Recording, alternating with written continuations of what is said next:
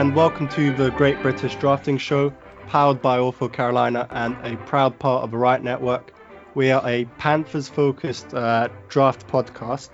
Uh, throughout the previous weeks, we've been talking about different draft positions.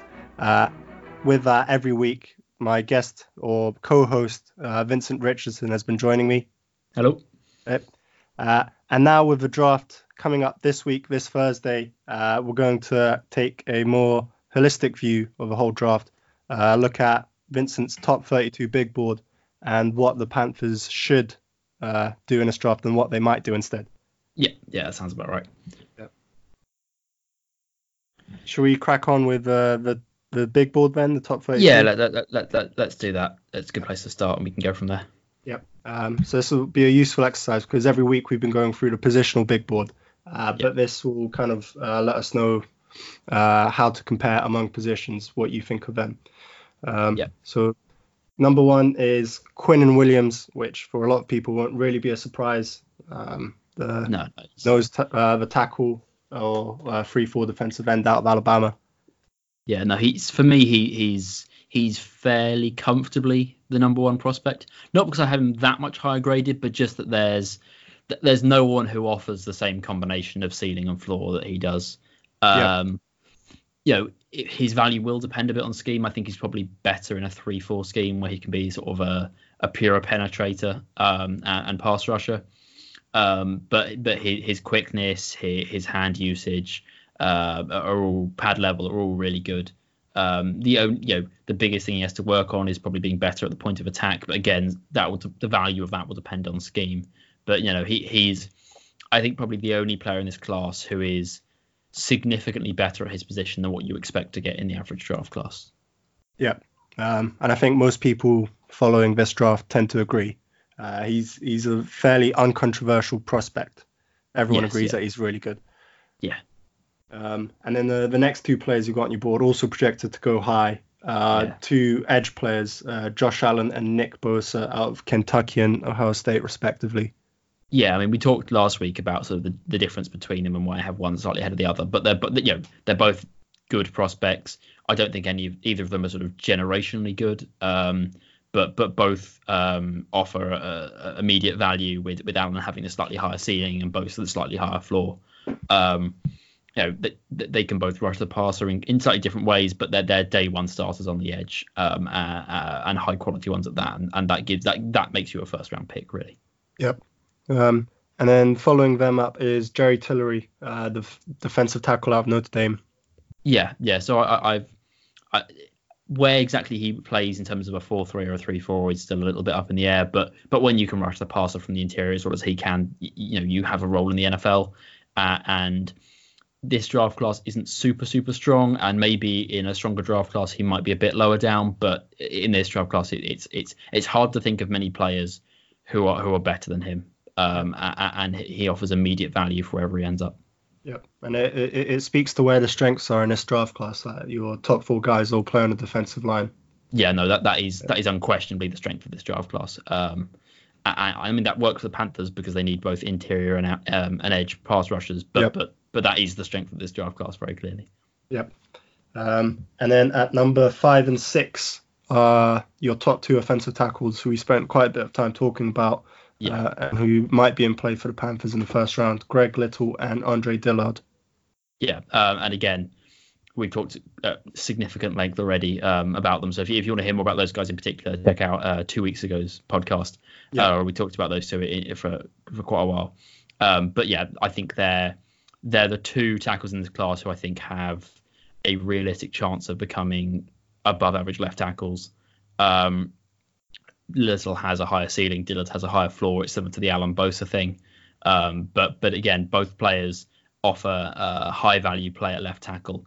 Um, uh, d- d- you know, they both have flaws and they both have strengths, but but they're both uh, have a chance of being weak on starters at left tackle, Dillard in particular, and that's that's that's really valuable. Yeah. Um, yeah. Again, they're players who probably wouldn't be top ten picks in every draft class, but in this draft class, they're top ten picks. Yep. Um, and then following them up, you've got Brian Burns, uh, who's sort of uh, a bit of a wild card at the edge position. Yeah, so he's he's quite hard. We talked about this again last week, but again, Yeah. he's a harder player to tie down in that what he does well, he does exceptionally well. Um, but he needs some refinement um, as a pass rusher in terms of making the most of of his skill set. And as a run defender, there are going to be concerns in some schemes about how you use him. And, you know, he's never he's unlikely to ever be great at the point of attack, and it's a matter of of of, of dealing with that. But you know, he again, ceiling is incredibly high, um, and, and again, someone at, at a position of need for the Panthers. So the top, really, the top seven players in this class are all people who who fall for position of needs uh, uh, for the Panthers. Yep, yep. Uh, very good news. Yes, yeah, Um, Yeah, and then you've got your first quarterback on the board, yes, uh, Daniel Jones. Again, might Yeah. be a bit of a surprise to some other people, but he is getting some first round attention now.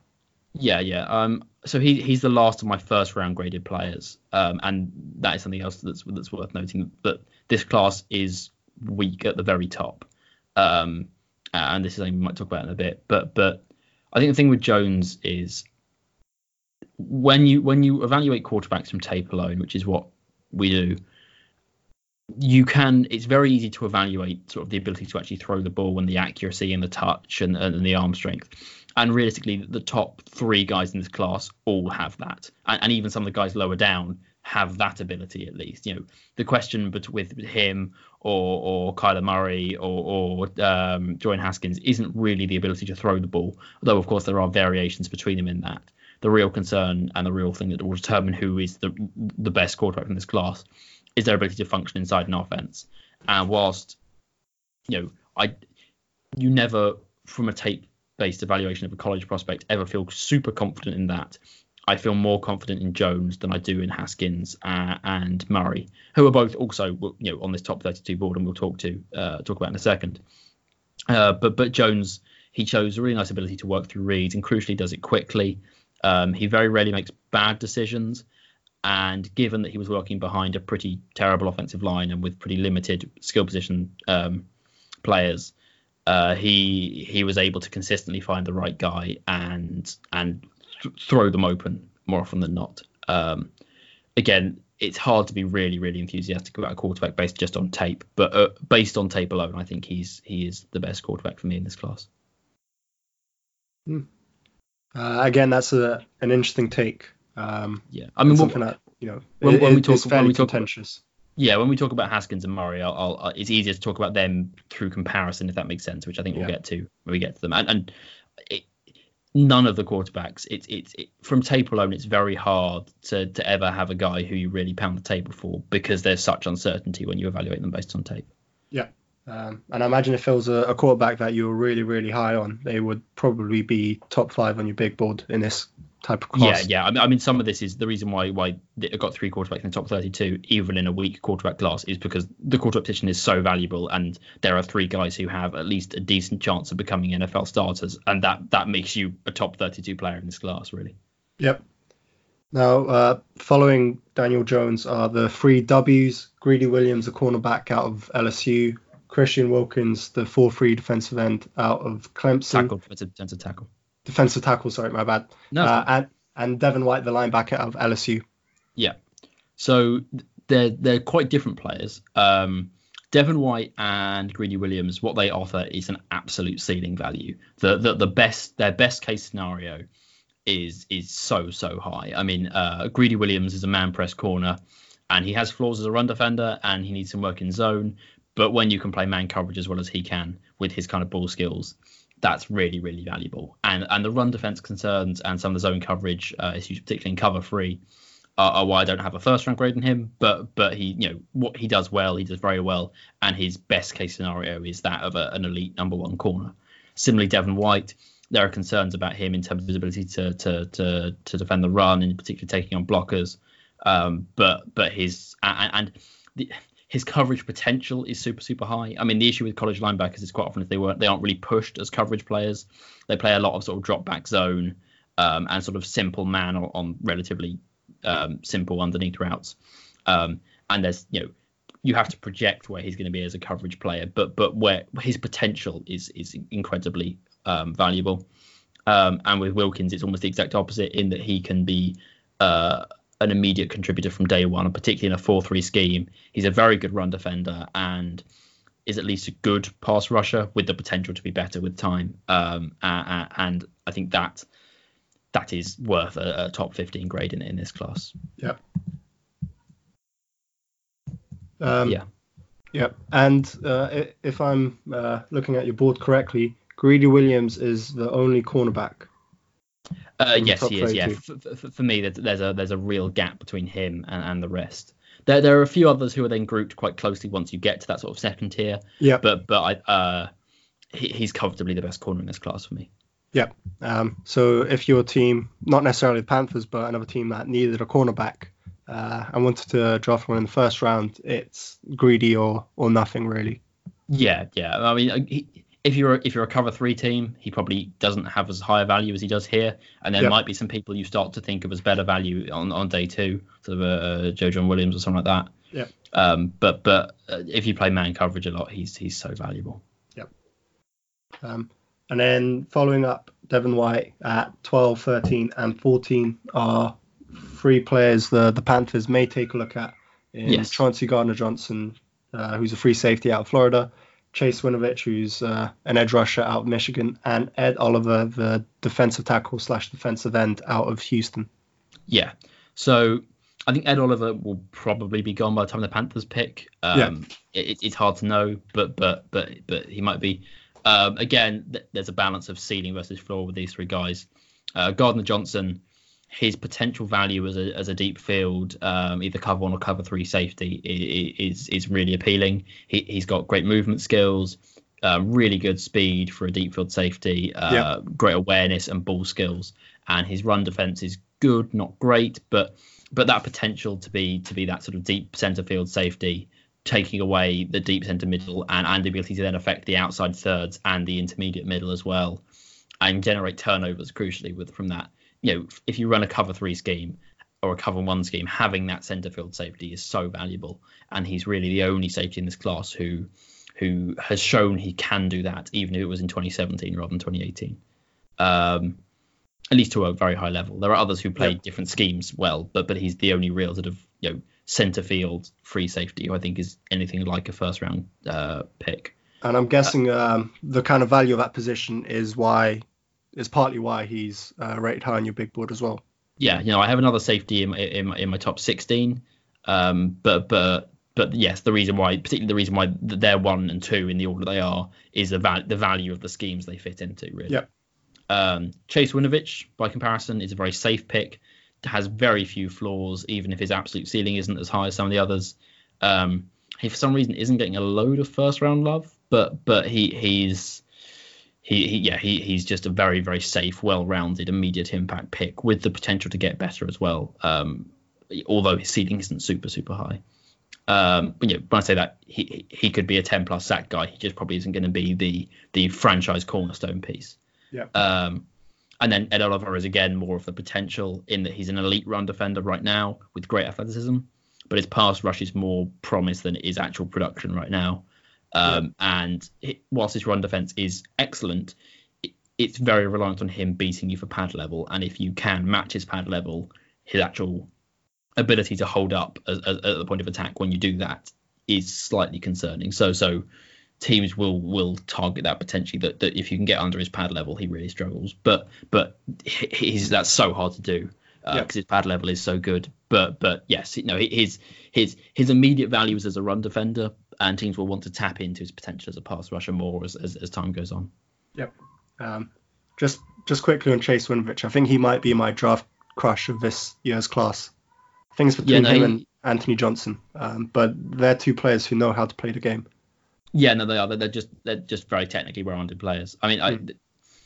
Winovich is possibly the the the safest pick in this class. Like, I just maybe Bosa has his value as a pass rusher. Bosa's yeah. a, a, safer pass rusher. His run defense just isn't as good. But but Winovich is is so so safe as a prospect. It's so hard to see him in busting at all. Yeah. Um, even if he's not necessarily going to get that much better. Yeah. Yeah, um, no, I, I, really like him. I mean, if he's there at 47 for the Panthers, that's the absolute sort of perfect scenario.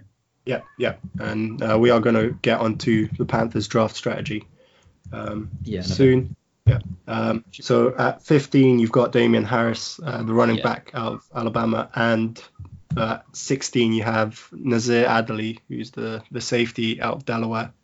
Yeah, yeah. Um, so we'll, we'll try and sort of rush through the rest of them because yeah. this this board will be available on the Riot Report later this week. Yeah, um, yeah. yeah, Harris is is is doesn't have the absolute ceiling of someone like a Saquon Barkley uh, or even really the receiving ability of a Christian McCaffrey. But what he offers you is a reliable inside rusher and a really good one at that. Um, and he's not going to be breaking off 40, 50 yard plays every time, but he consistently gets five, six, seven yards and consistently adds yardage to what is blocked for him with excellent vision, balance, and uh, and and power. And if, if you're a team that wants to, to to run the ball and then build off it, you know, I mean, that sounds old fashioned, but that's what effectively what the Rams have done.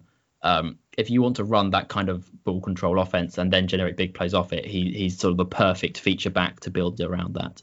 Um, and Josh Jacobs, who's my number two running back, who we'll get to in a second, is sort of almost the the the, the more modern NFL player and probably mm-hmm. uh, has more value to more teams. Um, but I think in in their best usage, I think Harris is the better player. Yep. Um, uh, and then and then and then Adderley is more of a talked about sort of you know Gardner Johnson being that, that cover three, cover one, deep field safety.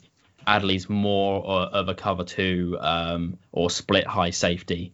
Um, he doesn't have quite the range of an Adley, uh, uh, sorry, of a, of a Gardner Johnson even. Um, but his run defense is better. He's got really good ball skills. He actually covers really nicely underneath, which which Gardner Johnson does do as well. But but he he's more of a versatile safety um, and probably would be well suited to more of a, a cover two or a split high uh, scheme where he can he can mix his usage and and and and really get the most out of his various different skill sets. If that makes sense. Yep. And from uh, 17 to 20, you've got a couple of Ohio State players in uh, Dre'Mont Jones, the defense tackle, and Dwayne Haskins, who's the, the next quarterback on your board, uh, and the aforementioned Josh Jacobs out of Alabama, we've also mentioned, and Anthony Nelson, the, the edge rusher out of Iowa. Yeah, yeah. So so Dre'Mont Jones um, is very much a sort of a natural three tech. Uh, he penetrates well against the run and flashes really nice hand usage um, as a pass rusher. But there is you know development that needs to be done. Um, his pad level against the run is a particular concern, and, and his hand usage of pass rusher needs to be more consistent. But again, if you can rush the quarterback well and you can create negative plays, you're going to have value in the NFL. Um, I'll talk about Jacobs and Nelson quickly, and then we'll get to, to Haskins. Um, yep. I think J- Jacobs doesn't run with the consistency that Harris does, but he does create more big plays. Uh, uh, and as a receiver, he is he is comfortably the best receiving running back in his class. Certainly of the of the guys who can potentially be franchise backs. Um, I don't think he's in the same category as, as a as a Le'Veon Bell or or, or that, that that kind of player, but but he's again he's a good decent interior rusher uh, who offers uh, matchup value as a receiver, and it, for a team that isn't going to base their game around a running back, his combination of skills is very nice. He's a, he's a he his combination of inside power running and receiving ability for a team that isn't going to be built around a running back are going to be is going to be really appealing. Um, he's very much the running back for the modern NFL. Um, Nelson is, is is effectively a slightly worse version of Winovich in that there's nothing he does exceptionally well, but but has very few real flaws. Um, as, as, a longer defensive end, he he does have some pad level concerns uh, at times, but also has value in that he can kick inside and potentially play the three tech and a three four at times. Um, sneakily athletic um, and uses his hands very well. Um, I think Haskins. If you're going to compare Haskins and, and, and Jones, yeah, I think as actual pure throwers of the ball, I think they're very similar. I don't think there's a massive difference between them. Um, mm-hmm. And I don't think Haskins is a bad decision maker. I just think he sometimes took a little while to get through reads, and I think sort of when Purdue really blitzed him from all over the place, he struggled recognizing exactly where the ball had to go and getting it there quickly. And some of that is because he spent one year as a starter, and it might be that with more playing time, that just starts to become more natural. And it is, you know, it is something that young, you know, guys who haven't got loads of experience do sort of struggle with because they just haven't seen the range of things that might get thrown at them. And and if you're a team who's interviewed him and worked him out, and, and you really feel confident this is just a matter of, of getting him some more game reps, then I think he's very much in the same category as Jones, if not possibly slightly better. Uh, but just the the big hesitation with me is the what there is also another one, but the the, the major one is is that sometimes when when things got a bit busy in front of him, he took a little while to sort of work through where the ball was actually meant to be going. Um, the other concern is that when you do move him off his spot and make him work out of a dirty pocket, his footwork does break down in quite a troubling way. Um, and again, maybe that's a discipline thing, and you can coach it and you can fix it. And I, I, it's it's so hard to be massively confident about quarterbacks based on tape alone. But there are, whereas Jones showed that he could work out of a dirty pocket because he was having to do it all the time. Haskins was generally very well protected at Ohio State, and but did struggle when when the pocket did sort of break down a bit. Um, but again, if you were going to tell me in five years' time that Haskins was a better quarterback than, than Jones, I wouldn't think you were completely mad. I just I think the relative probability is slightly higher for Jones, and that is what you know. They're not miles apart. They're just it's it's it's little gaps for quarterbacks create quite large differences in in grade. Yep. Um, so that there isn't a big difference between essentially eight and eighteen on your no. I mean on your big board. I mean th- th- there's this board is is I mean I've got it's, it's a very late first round grade on Jones. Um, Yep. and also when you've got a quarterback, a slight difference in value creates a wide ranging grade. You know, it, it, Yeah, it- yeah. that a lot a large factor in their grade is, is the sort of the the the weighted value of playing quarterback. Um, so the small gap in ability to do that creates quite a wide ranging grade. Um, but yeah, yeah, no, this is this is quite a condensed draft class. There's a few, there's a handful of very good prospects, and there's a lot of players who either do some very good things but don't have the absolute ceiling, or or have the absolute ceiling but also have some more worrying flaws. Yeah, yeah, And uh, I think that's apparent with the the next four group of players. Uh, in Yeah. that you've got we've got two fairly safe interior offensive linemen in Chris Lindstrom and Connor McGovern. Yep. But then following them up, you've got two sort of boom bust edge prospects in D'Andre Walker and Jachai Polite. Yeah, no, I mean it's exactly that. That, that Lindstrom and McGovern don't have the super high ceiling, but they also don't have a particularly troublesome floor. And then Walker and Polite could be great, but also could bust. So you know that that, that is the, the the issue with this class, and I think it's something worth talking about is that there are a lot of players with very high ceilings, like you know um, players we can talk about later, like like Rashan Gary and DK Metcalf. They could be great, but their floor is a complete bust. You know, it, if Gary and, and Metcalf do not make any improvements, then they're borderline starters at best. Yeah. Um, but if they can live up to their potential, then they're elite players. And the fact that I've got lower grades than them doesn't mean that I don't think they can become that. It's just that you have to acknowledge there is a real range of outcomes, and trying to assume assuming they're going to end up on the positive side of that, I think, is foolish. Yep. Um, yeah, but, but Polite, Polite and Walker uh, have the potential. They just either have significant flaws or significant concerns in how they play. Yeah. Um, yeah. And then after them, the next couple of guys, well, the next three guys really are all much more on that safer end of the spectrum, which is Irv Smith, Anthony Johnson, and Taylor Rapp. I don't think any of them are ever going to be elite players at the NFL level, um, but but all of them are fairly technically well-rounded and can be immediate contributors from day one. Um, and that's worth a late second round grade. Uh, and in this class, that makes you a top top 35, 40 prospect. Yep. Um, I, I, I think like sort of you know Smith and Johnson are my highest rated skill position players, apart from the, the certainly the wide receiver and tight end. Yeah. Um, but I'd be surprised if either of them are the best player from those positions out of this class. It's just that the players below them have much more bust potential, um, Yeah, yeah. and therefore fall slightly. Um, and then behind them, I, it, it's you know Kyler Murray, who is the sort of the number one prospect on many boards. Um, I can definitely see the appeal with Kyler Murray Oh yeah, of course. he, he he makes throws that no one else in this class can make. Um, and, and his elusiveness and his ability as, as a runner is really exciting. And the, the, the best case scenario for him is probably the best of any quarterback in this class. However, there are concerns, and that that again, if you have a chance to work him out and work out why he does some of the things he does, you might feel more confident. But he, too often, if the first couple of reads weren't there, he just took off and ran. And that's fine at college because you can get away with that. And maybe that was a calculated thing he did in college, but not being able to talk to him, you don't know. Um, and in the NFL, you can't just try and take off every time your first couple of reads aren't there. Um, you know that that that that tends to end pretty badly.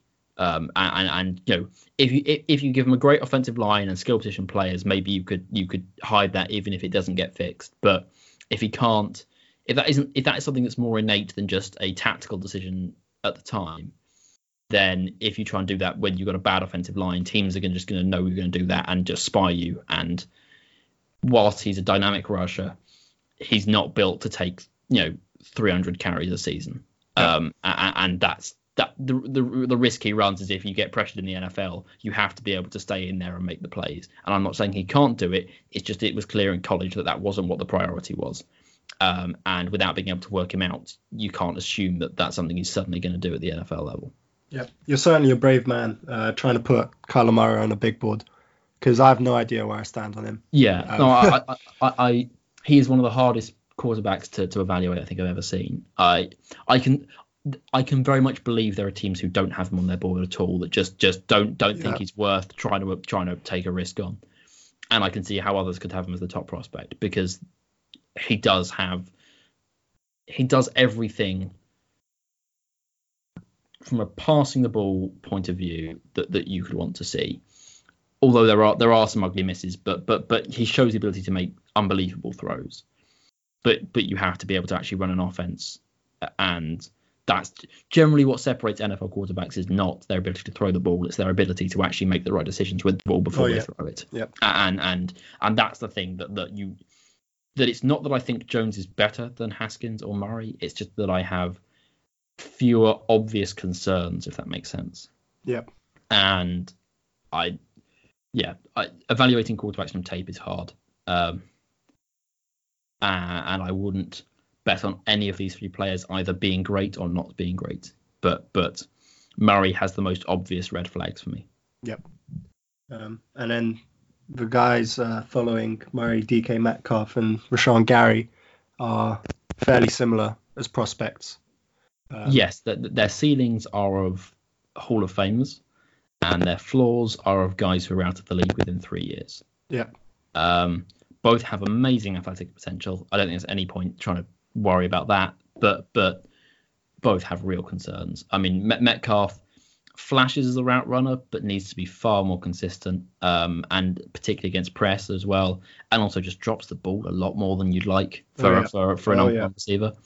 Um, and if those are concentration drops and his route running you think can come with coaching, then he has elite number one potential. But but if he continues to drop the ball and and and, and doesn't improve as a route runner, then there are the likes of Stephen Hill who serve as very good cautionary warnings of players with these immense athletic numbers and great size and who just just can't can't add value uh, to a team. So Metcalf there there are players who who can show you what he can become, and there are players who offer very strong cautionary tales of why maybe you don't take him in the top ten.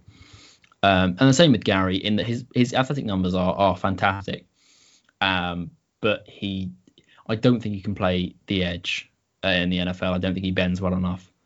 Um, and if you're going to play him inside, you have to work on his pad level and his hand usage. And if you can do that and you fix those things, he can be a great interior player. But right now, he's not uh, and assuming he's going to become what he can become is foolish. I think. Yep. Um, I think he's the player I'm lowest on, so like the opposite of a draft crush. Yes, um, yeah, I no. just I just don't see it at all. Um, no, I, I mean I, I, I, I, can I can see what the appeal is in terms of a top 50 prospect. I just can't the, the top half the first round crush. You know, love. Yeah. I just I just don't I don't get that at all. Yeah. Um, the opposite of the spectrum of that is Greg Gaines, who is my, my 31st ready prospect, who is very very safe, but also pretty unexciting when it comes to absolute value. I mean, he, he's he's the kind of guy whose value is never going to show up on a stat sheet um, because what he does well is take on blocks and just just eat up space and blockers, and that's not something that you you spend ten plus million dollars a year on or make a first round pick out of. Uh, but but Star Lotulelei has shown that there is value. You know, Star Lotulelei, has never had double digit tackles for loss or double digit quarterback hits in a season. Yep. You know, but if you solo block him in the pass in pass protection, he can push the pocket. If you solo block solo block him in the run game, he can be really disruptive. Um, and, and he forces double teams uh, particularly in the run game, and that then frees up linebackers to make plays. And some schemes won't value that very much at all. Uh, particularly penetrating schemes won't really care about what Gaines does. But it, but if you ask guys to to gap fit, um, and that's sort of the core of your run defense, Greg Gaines can do that and eat up blockers and free up your linebackers to make plays. And that in a quite weak draft class, that has value. Yep. And then my final top 32 prospect is Mack Wilson, who again, the ceiling is great, great movement skills, coverage potential is amazing. However, in run defense, there are concerns. Um, and maybe in a 4-3 scheme, you think you can play him outside linebacker and hide some of those. But but particularly if you're playing a 3-4 scheme and you're asking him to play inside, then you're going to need him to be better at taking on blockers because he is he has the potential to be a really good coverage player, but but the the run concerns do trouble me. Um, I know you have him quite high uh, in your estimations, but but yeah. for me for me his his his lack of absolute elite coverage play um, combined with um, you know not great run defense, it, it, it's it's hard to have him super highly rated. Uh, yeah. But yeah, yeah, no, he, he's he, his ceiling is very high, but his floor isn't great. Yep. Um, and before we move on to the Panthers draft strategy, um, I think it's pretty cool to, to point out that in your big board you've got eight players who are edge rushers. Yeah, uh, no, no, it's it, it, like it's, fully a quarter of your top 32 are edge rushers.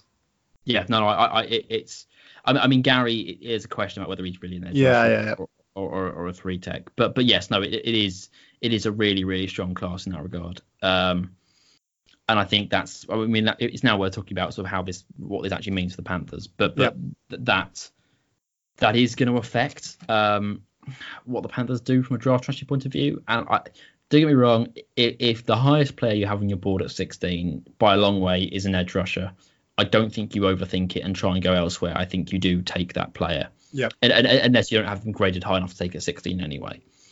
However, if, if if you've got fairly similarly graded players at 16 at say edge rusher and offensive tackle, I, I think you've got to go with a tackle because there's just if you don't get one of the top two tackles in this class, and you then look to get a tackle on day two, you're yeah. either going to get someone who can't play immediately or who realistically you're going to have to look to replace in a year or two anyway, and it's just a stopgap. Uh, and that you know, if it's almost one of those things where it, I don't I don't think there are many tackles I would be happy taking at 47. You either want to take them at 16 or you want to take them at 77 or 100. Um, Whereas at Edge, if you don't get one at 16, there are going to be good ones at 47. If you don't get one at 47, there's probably going to be a decent one at 77 as well. Yep. So it, it is something you can wait more on um, than you can uh, uh, tackle, and and so that is going to affect what the Panthers do. I, I think the it is also worth noting that that three tech is a real need for this team particularly if they're going to go to if they're going to go to a more of a three four defense, which is what they've talked about. They need to get three techs in because right now they just don't they, they have a 4-3 roster from an in, interior offensive line, uh, defensive line point of view, and, and if they try and run a 3-4 with that, they're going to really struggle for for interior pass rush. So you know, if if, if they get that 16, say, and the top tackles are gone and the top edge rushers are gone, if Jerry Tillery's there, I know the Panthers don't sort of Panthers fans might not, love the idea of an interior pass rusher, but that's got to be something they consider.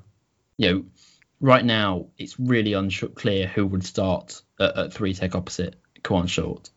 Yep. You know, and if you get the chance to get a, a, a, good quality interior pass rusher, I think that has to be part of the conversation as well.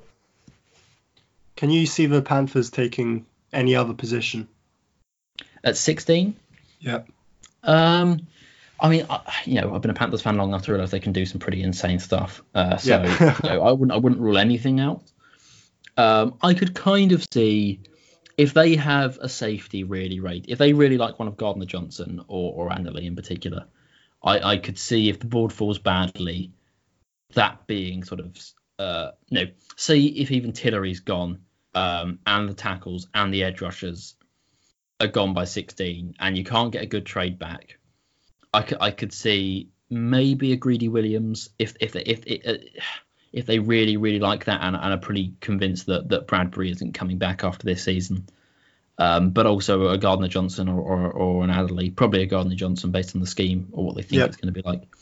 I could potentially see that at 16, but uh, I think someone who plays either offensive or defensive line has to be plan A, uh, and maybe secondary is the only other area I could really see them targeting. Yep. Um, so w- what it sounds like is your preferred strategy for the Panthers is to take one of Little or Dillard in the first round, and then go Yeah. edge in a in a second. Yeah, I mean, I, I think you also have to. I mean, this is something that, that Marty Hurney talks about in his press conference as well. You, you have to at least be open to the idea of trading down. Yeah, That, that this is a class that is much deeper than it is top end strong, and particularly, you know, if if Dillard and Burns are gone, and your top rated player is a Greg Little or, or a Chauncey Gardner Johnson, or, or you know, or even if it's a Chase Winovich, say, they're going to be there five picks later. They're possibly going to be there ten picks later. Yeah. And if you can get an extra three in this class, that's actually worth something. Like this is a class where there are going to be, you know, if you get an extra third round pick, that's worth something. That, that, that you can get a starter for that potentially, or at least as someone who comes in and and, and, and competes. Um, and so i- i- if if you don't have a player you love at 16 in this class, I think trading down, particularly given the Giants are at 17, and I think there's a re- I, I think there's a real chance they go Daniel Jones at 17 if he's there. And Yeah. if there's a team Yeah, yeah. lower down that likes Daniel Jones, um, or likes a quarterback who they think the Giants might go for, I, I- I can see there at least being some interest to trade up into 16 to get ahead of the Giants. Um, and, and if there's a decent deal on the table, unless there's someone you absolutely love at 16, I think that's something to really consider. Yep. Uh, but yes, I, I, I, unless that you clearly have an edge, so or a D linesman so much higher rated than the top rated tackle on your board at 16. If it's a if it's a real discussion about who's a better prospect, I think you have to take the tackle just because the value isn't there on day two, whereas it is definitely there for both three techs and edge rushers. Yep. Um, so to make this a bit more concrete, uh, let's say by some miracle one of Josh Allen or Nick Bosa are available at 16, but Yeah. you could have a, a stab at let's say Andre Dillard. Uh, do you still stick with uh, the tackle? I think I think you definitely trade down there. Like I realistically, if, if if if Allen or Bosa fall to 16, someone is going to be phoning you to try and take them. Yeah. you know, uh, if you're forced to, if you, you know, if there's no trade down, you have to pick between Allen Bosa or Dillard. I think for the Panthers in this class, that probably means that an edge rusher hasn't already gone before, or maybe one edge rusher has gone. In which case, you take Dillard and you just chance that there's going to be someone good at 47. Because if Yeah. if if in this class you're only talking about one edge rusher gone by 16, e- even though Bosa's a better player than Dillard, uh, uh, the gap between Dillard and what you're going to get at 47 at tackle potentially, and, and like unless you think Little has completely slipped and is going to be there at 47, and you've got inside voices telling you that that's what's going to happen. Um, I, I, I think you have to, getting someone getting a Dillard and a Winovich is so much better than getting a Kaleb McGary and any edge in this class. Like, like, no, but re- realistically, like, like, like, if you're talking about like tackles who might be there in the second round, who people seem to like, like, okay, I know we're lower on McGarry than most people are, but even if you took a Tytus Howard or a Dalton Risner, who I think are decent players, I would much rather have Dillard and Winovich than any edge rusher in this class and Dalton Risner. Like the, the the the gap between the top two tackles and the rest for me is really significant. Um, and if if you can get one of those two and a top five edge rusher in this class with your top two picks, then then I think that's that's a win. Yeah. Um, The, the the the only other thing that might be on the board for the Panthers in terms of sort of trading down is, you know, if you think you have to address safety, uh, tackle, and edge, if you could somehow find a way to trade back, say five or ten spaces, and give up a third round pick, and also then pick up a pick in the top forty-five to give you a chance to then address safety as well potentially, then that's something you have to maybe consider. Or, or but but that's then getting really into the weeds in terms of strategy. But I think the uh, the, the clear takeaway from this is there's going to be good day two options at both three tech and edge rusher yeah. in a way there possibly aren't going to be at safety and almost certainly aren't going to be at tackle. And if you get a chance to get a a highly rated tackle or, or safety at six, uh, certainly tackle at 16, you, you have to take that. Yeah. My my worry with trading back is it means that you you might miss out on one of Little or Dillard, um, I and then the, it- the Panthers are in a bit of a bind. I think it depends how far you trade back. Yeah. Like realistically, if you trade back three or four places, I don't think the Giants are taking a tackle. Um, maybe they would, but I don't think they would. I think I think if they haven't gone quarterback at six, I think there's a real chance they go quarterback at 17. Mm-hmm. It also depends who you trade back with and where and all kinds of stuff. Yeah. And this is this is what teams do is they look at who who like realistically who are teams behind them likely to take. Um, and if you've got three, you know, if you had three teams that who clearly want to take an offensive tackle behind you, you maybe don't do it. But if you think if if if you've got three players, if you had say Little Dillard and Burns all on the board at 16, who realistically you'd be happy with any of them. If you trade back to 18 or 19, you're still going to get one of those players. You'll just yeah. maybe get one of those players and an extra third round pick. And, and those, those either that or or if if you're very sure that that, that the NFL does not have a top 25 grade on Greg Little and that you're going to be able to get him at 25 say or in the late 20s. Yeah. If you show back 10 places, you know it, it's really I mean you have to look at what the gaps are between the prospects you've got highly rated and what what what is the what what could you lose by doing this and what could you gain? And you, yeah. you only really know that when you know what the board looks like at 16 and what you know the teams behind you are likely to do with what that board is. Yep. Um, and that's why it, you know in terms of draft day trades, you do them when you've got the pick and you know what your options are. You don't do it preemptively five picks oh, earlier yeah, when actually you know suddenly the draft board can be completely different by the time you were meant to be picking it. So yeah, I, I wouldn't trade back preemptively or anything like that, but I think you have to look at it when you get to the pick and see right what what are our options and what do we think is the best one. Yeah, and uh, the Panthers uh, kind of uh, team will be um, assessing, going through a bunch of different scenarios, so that when they have to make a decision, they can do so quickly. Mm-hmm. And also, as, as as the draft board starts to fall, I think there are it will start to become very clear in the first few picks what direction the draft's going in. You know, if there's no quarterback gone by the fourth pick, that that's then ch- you know that changes the dynamic completely. But if you've got two quarterbacks gone by the top ten, or maybe even three, oh, yeah, th- yeah. Th- then you've got a completely different scenario. And once once those what you know what happens with the first overall pick if, if if it's a quarterback or if it's not that will then set up a lot of things from then on and once you know those couple of things you can then start going right okay this might happen, that might happen. You've got all these eventualities, and they start closing off very quickly into a few sort of scenarios. So, you know, it, it, it, it, if you know Dillard goes in the top ten, uh, as does Brian Burns, then you know, then that's a very different scenario to if they start being there at 14, 15. Then you start sort of okay, right, what are our trading down options, kind of things. Yep. Yeah, um, I think the only other thing that is definitely worth us talking about is the the talk that's come out in the last week or so, the Panthers may be taking a quarterback on day two. Yeah, very interesting. Oh God, yeah, it, it, it, it's it's yeah, it's interesting. Um,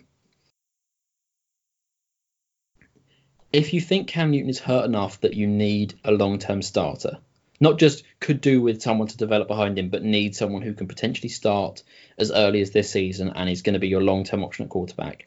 If you think it's that bad, you either have to believe in someone at 16 and actually think it's worth spending a first round pick on, and this is you know the new direction of your franchise, or you have to just go, well, we'll take the risk and see how bad the shoulder is, and we're going to wait another year. Like, yep. If the talk of taking someone at 47 or at 77, that means that you don't you. Know, if you think they can be a franchise quarterback, a good Super Bowl winning franchise quarterback, you take them at 16. If you don't think that, then there's no point having a you know given your other needs at offensive line, defensive line, safety, and all that, you don't take a good backup at 47. Even even if you think they're a very good backup and could maybe win you two or three more games if Cam got hurt in a season. If Cam, you know, you have to believe that your your franchise quarterback is going to be healthy. And if you don't think that, then you have to assume you don't have a franchise quarterback at all and go from there. And if if if Cam is hurt, then draft someone at 16 if you believe in them, and if you don't believe in them, then don't draft them until you get to the fourth round because there's no, you know, what teams have shown time and time again is that unless you have an elite roster built to compete right now, then having a mediocre starting quarterback doesn't really do you anything but robs you of good draft picks down the line and wastes a couple of years of your rebuild. Having having a Geno Smith or or, or uh, I don't know uh, you know, having a player like that who who is going to be good enough that you you know you might win four or five games rather than two or three doesn't really get you anywhere. You're either making the playoffs and competing for Super Bowls, or you're trying to rebuild and get to that point. Yep. and and I don't think any quarterback at 47 significantly moved the needle from needing to rebuild to being a title contender. Um, and I, it, it just it seems like a hedge, frankly. Yeah, you have to be very lucky to find a starting caliber, uh, starting caliber quarterback in the second round. And he, but even if you get a starter, you ha, having someone like a Derek Carr is only good if you have an elite roster around him. And the Panthers are not in a they're in a position that if Cam like if you look at the way the camp the roster's built right now, if Cam gets hurt again and it's clear you have to tear it down and start again, the roster is actually in a pretty good position to do that. They have a number of pending free agents. They don't have loads of long-term cap tied up. You know, Cam can be got away from if he if he if he's if he's if he's done and he needs to retire or he's just never going to be the same player again, you can do that in a year or two without taking massive cap casualties. And most of your key pieces, the the Christian McCaffreys, the Luke Kuechlys, are young enough that you can re-sign them for another five-year contract and go again. But but that this isn't a, a if, if you take away Cam Newton and replace him with a mediocre quarterback, this is not a tight Super Bowl contending roster. And and trying to grab a quarterback to expand that window. This this this isn't the Saints who are right on the brink and need to just take away the worst case scenario. This is a team that if Cam Newton plays like the Cam Newton we know he can be, then they can contend because he's an all-time great player. But without him, this is not a roster that can carry a mediocre quarterback. And yeah. and you have you have to commit to Cam or commit away from Cam. You can't try and do both at once because that isn't you don't have the assets and the roster to do that you you you can't do and what the Eagles did or or and have a, a really young rookie and a decent and a veteran starter because you haven't got the roster around them to get away with that. Yeah. Um and, yeah, no, it, it just if, if if you need a quarterback, draft quarterback because you need a quarterback. Don't draft a quarterback because you think it takes away the oh no, we you know, sure if you have had you know uh, a, a decent rookie quarterback last season, they might have gone nine and seven rather than seven and nine. But nine and seven is basically meaningless unless you're going to contend for a title, and they, you know, that wouldn't have made the playoffs anyway. So you might, you, you either have to, you know, bite the bullet and just take the chance and go for it. I think. Yep. Um, who, who, who are the out? Who are the Panthers linked with in the second round? If it's a quarterback. Yeah, it's Will Grier. Are you a fan? uh, not not particularly. I mean, I, like, again, as I said with quarterbacks, I, I wouldn't bet huge amounts of money that he's either going to be great or not great but I, I he might be okay. Like I could see him being a Derek Carr or uh, mm, yeah, I could see him being like a Derek Carr, maybe as a best case scenario. But I don't think he's ever going to be a quarterback who carries a team. You know, his his his he he's he's an Alex Smith or a Derek Carr as a best case scenario, and neither of those players have shown the ability to contend without excellent coaching and offensive support.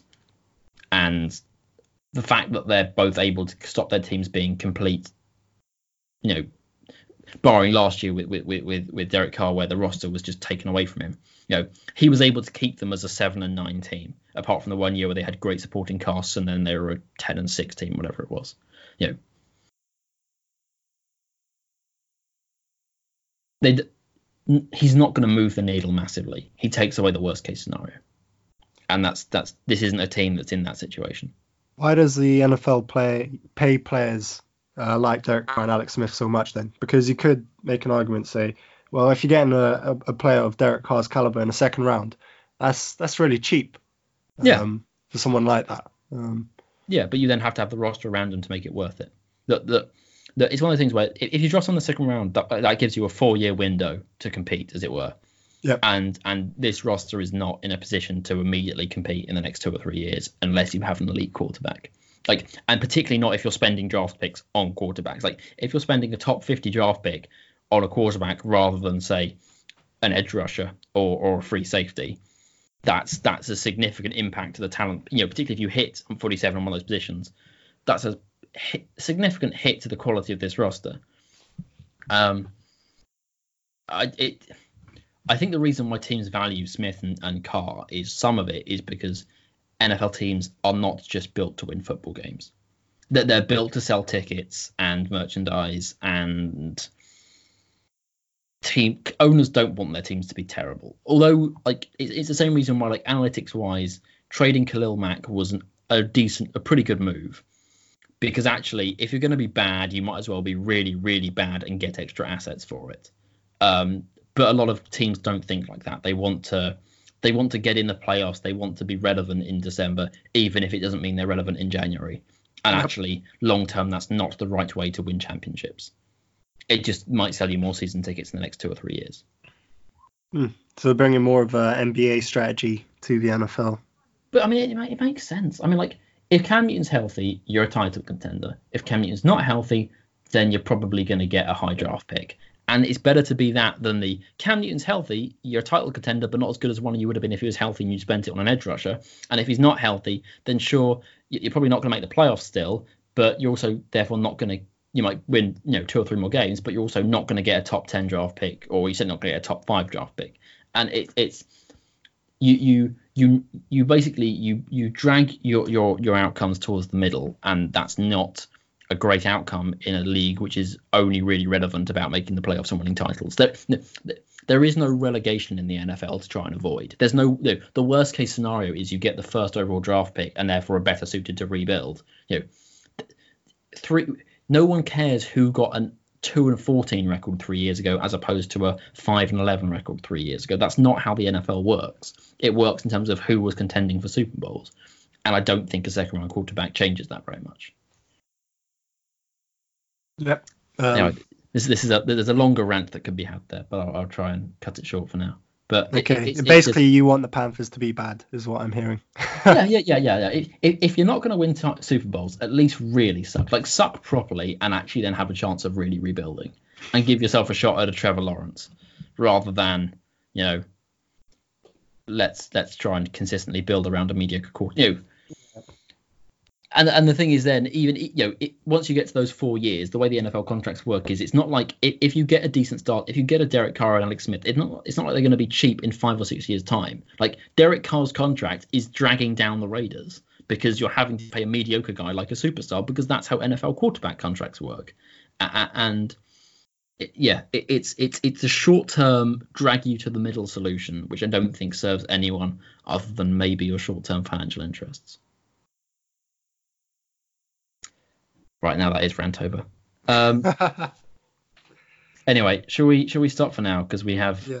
have been going on for a while. Um, I will be so there'll be the the big board will come out this week, and there'll be a couple other sort of draft pieces and mock drafts and stuff. Um, I the plan at least for now is to for me to be on the uh, the keep on pounding uh, podcast uh, after the first round. So I'll be talking about whatever happens then then, and you can get the the, the Will Grier rant 2.0 probably. Um, and then I think hopefully the plan is for us to do then a breakdown next weekend. Yeah. Um, though exactly what that will look like, we're not totally sure yet. Uh, but for now, I think we're done. Uh, as always, please you know rate, subscribe, tell your friends if you liked it, that kind of stuff. Um, anything else, Dan? Uh, no, I think you've, you've said everything. Okay, in which case we will we will speak to you next week, and hopefully things go well in the draft. Yep. Fingers crossed. Anyway, bye. Thanks for listening.